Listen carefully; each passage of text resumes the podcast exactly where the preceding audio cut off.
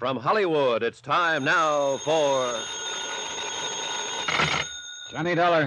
This is Chief Walters, Barnesboro Police. You call me? Oh, yeah, Chief. I understand you're out at Sally Button's place on the edge of town. What can I do for you? Better get out here, Chief, fast. Oh? Yeah, to pick up a body.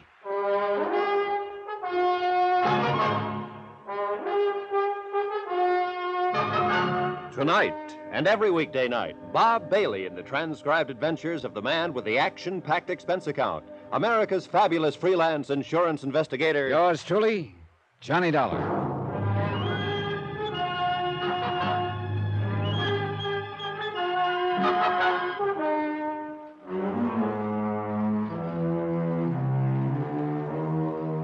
From Special Investigator Johnny Dollar, location Card Harbor, Massachusetts, to the Intercoastal Maritime and Life Insurance Company, Boston. Assignment, the Meggs Palace matter. Report and expense account continued. Whoever shot young Charlie Buttons there at his sister's home in Barnesboro had disappeared down the gravel road in a cloud of dust, hence the call to the police. Chief Walters was in his late 30s and definitely on the ball. He made a quick call to the coroner, and then in his car, we took off for Cod Harbor. We pretty much left them alone over there in Cod Harbor, Mr. Dollar, and so far they've always managed to keep the peace.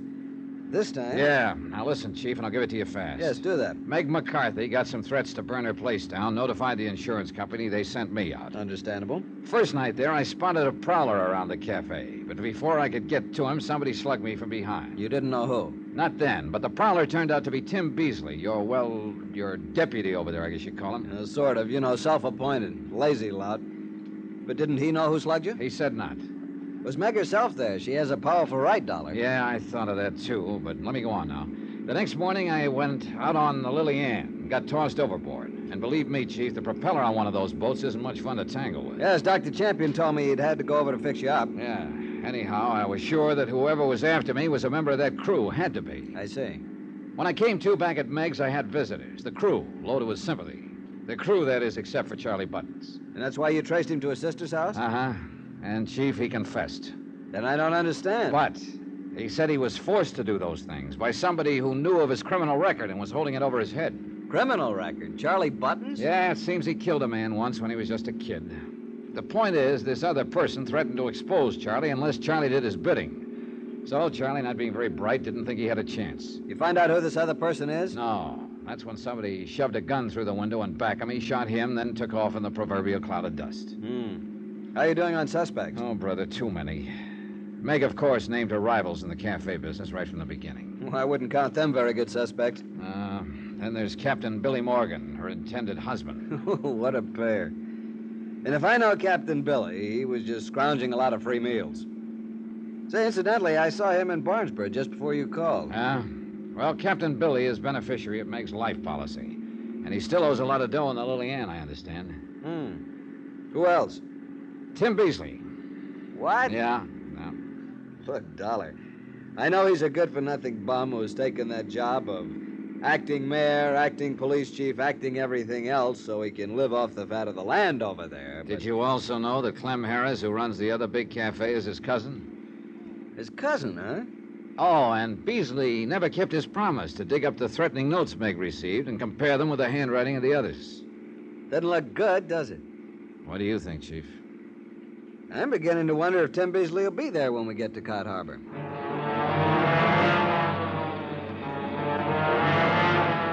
As it turned out, Tim Beasley was very much in evidence. So was the whole population of Cod Harbor. For as the lights of the little fishing village slowly hove into view, I saw another light down by the waterfront, or rather a big reddish glow. And as we pulled in closer, we could see the long tongues of flame leaping upward that caused it. Yep, Meg's Palace was on fire. Chief Walters stepped on it. We took the last few turns on two wheels. Hoses of all sorts and shapes and sizes connected to pumps aboard the nearby fishing boats were throwing powerful streams of water at Meg's Palace, at the back where the fire had apparently started. But the flames continued to spread, even licking along the ground behind the building. That means arson, Johnny. Oil and gasoline spreading around back there. No doubt of it, Chief.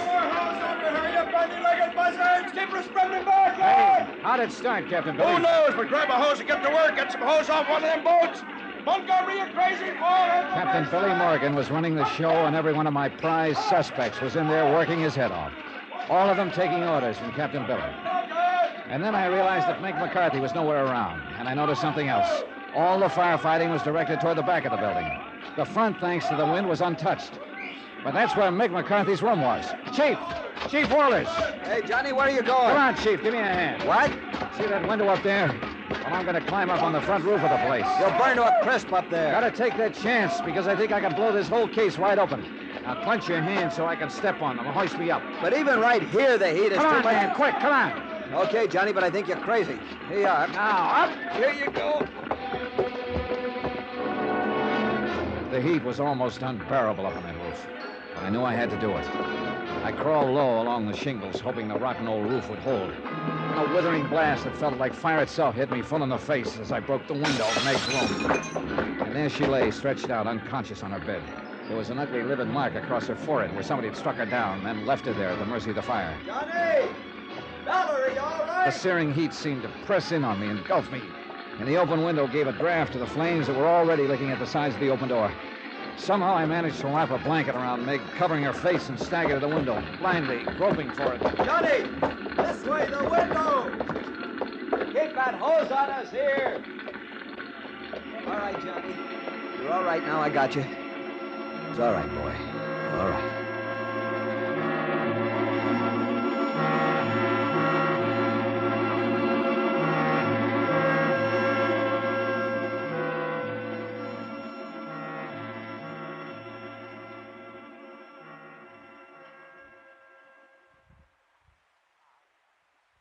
It's all right, Johnny boy. Outside of having your hair singed and losing a suit of clothes, you're all okay. Well, thank goodness you are, Meg. But tell me... Oh, now take it easy. You got a bad burn on that left arm, and you got to lie still. Yeah, and would you believe it, it was Clem Harris, the one I always thought was such an old good blatherskite that gave us each a place to stay here at his house. I wondered where I was when I came to a few minutes ago. I guess I misjudged the man. But how about you, Meg? Oh, bless you, darling. You saved me life, and I'll never forget it. May the good Lord strike me down. If it hadn't been for you... Oh, think of it, Johnny boy. I'd be laying still in that pile of ashes out there that was once my nice cafe. I love you, Johnny boy, and I'm humble and I'm grateful. Meg, that mark on your head. Oh, the dirty, blathering spalpeen who snuck up in my room and knocked me down and left me there. I'll murderize him when I find him, that dirty conniving. You don't know who it was? How could I when he snuck up from behind me? Oh, Chief Walters, come in, sir, come in. Well, I must say you two look pretty good, considering. Ready for a visitor, Johnny? Yeah, hi, Chief. Bring him in. Oh, now, Johnny, are you sure you want visitors until you're feeling better? Bring him in, boys. Right in here. Come on. Stop your pushing. Come on, get Why, in. Billy boy. What's the matter with you, Willie? That look on your face. Oh, and you, Chief Walters. What was the idea of locking up my Willie boy like some dirty scoundrel of a crook when he tried so hard to save my cafe from that awful fire? Who do you think you are? All right, Meg, simmer down. Don't simmer you talk down to me like that, you young whisker snap. Yes, darling. Well, I won't simmer down. What was the big idea arresting me that way? Who do you think you are around here? And I'm talking to you, Dollar. You went too far, Captain Billy. I went too far. You're off your course. What are you talking about? Yes, Johnny boy, if you was responsible... Quiet, Meg. Yes, sir. I'm talking about arson, Captain Billy, and murder, and the motives behind them. What? Motives. They were all over the place by half a dozen people. But yours was the strongest. By far. You're off your head. The $25,000 insurance on Meg's life. That was the Why, you... Let me out of it. No, just a minute. You take your hand off. Take it easy, Meg, or I'll have to order you out. But listen, what he's saying is that Captain Billy was... Quiet! Yeah, let me finish this, will you, Meg? Played lover boy to her, didn't you, Captain Billy? To make sure you'd be her beneficiary. You're crazy. You're dirty. It looked like you right from the first, but I couldn't be sure until I compared the writing on the threatening letters with some of your handwriting I found. Oh, no. So that's the way you found out, you dirty underhanded. Yeah, Captain, that's right. Threatening letters. To make it look like somebody else was out to get her. Her competitors, for instance. And to leave the way clear for you. Willie boy. No, I didn't. I mean, I didn't mean to. Oh, but... no, Willie. Tell me it ain't true. Don't touch me. Oh. Why, Billy? Why'd you do it? I had to. I had to have the money or I'd lose my... What? Money. You mean your boat was more to you... Go on, Billy, and quiet, Meg. Fishing. Fishing was my whole life. I had to save my boat. I had to get the money for it. How else could I ever... You rotten! Go! Bitch! Come on! Look, you wouldn't let me in that boat! I wouldn't let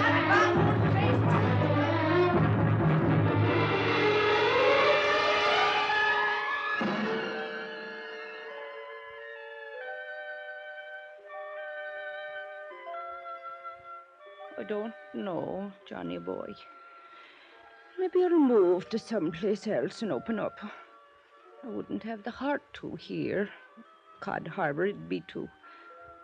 It was here that I met him and I believed him and... Well, I guess this old heart of mine wasn't as tough as I thought it was. Yeah. I'm sorry, Meg. I'll get over it. Sure I will. Meg McCarthy, Johnny Dollar. No blathered idiot of a man is going to keep Meg McCarthy down. That's the You story. Hear me? No man on this whole earth is worth it. They're all of them just a bunch of no good, too tight. Oh, no. No, Johnny boy, not you. If only there was more of the likes of you in the world. I love you, Johnny boy. And if I were a bit younger and maybe pretty... Johnny. Yeah? Now tell me, where did you ever get the threat letters you compared the writing of? I'd have swore that I destroyed them, every one. Know something, Meg? I didn't. Huh? I never saw them.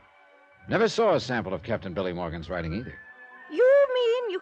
Oh, no. Huh? Well, it worked, didn't it? Aye. And it serves that conniving, murdering, blather, scoiting...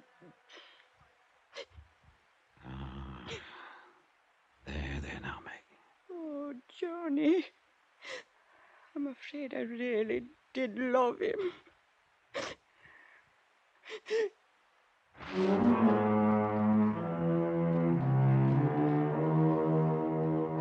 Yeah, it had been a long shot, and thank goodness it had paid off.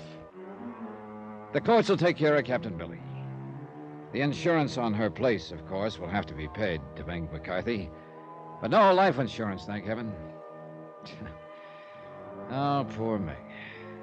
It'll be a long, long time before she'll fall for sweet talk again. Expense account totaled, including fare and incidentals back to Hartford, $221.60. Yours truly, Johnny Dollar.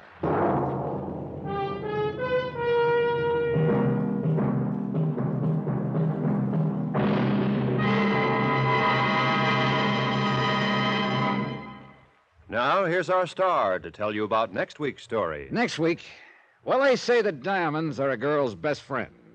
But I wonder, when they're a motive for murder. Join us, won't you? Yours truly, Johnny Dollar.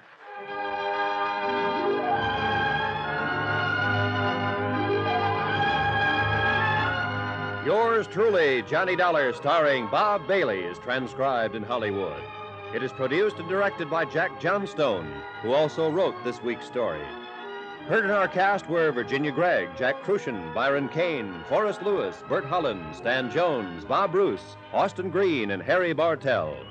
Musical supervision by Amerigo Marino and Carl Fortina. Be sure to join us on Monday night, same time and station, for another exciting story of yours truly, Johnny Dollar. Roy Rowan speaking.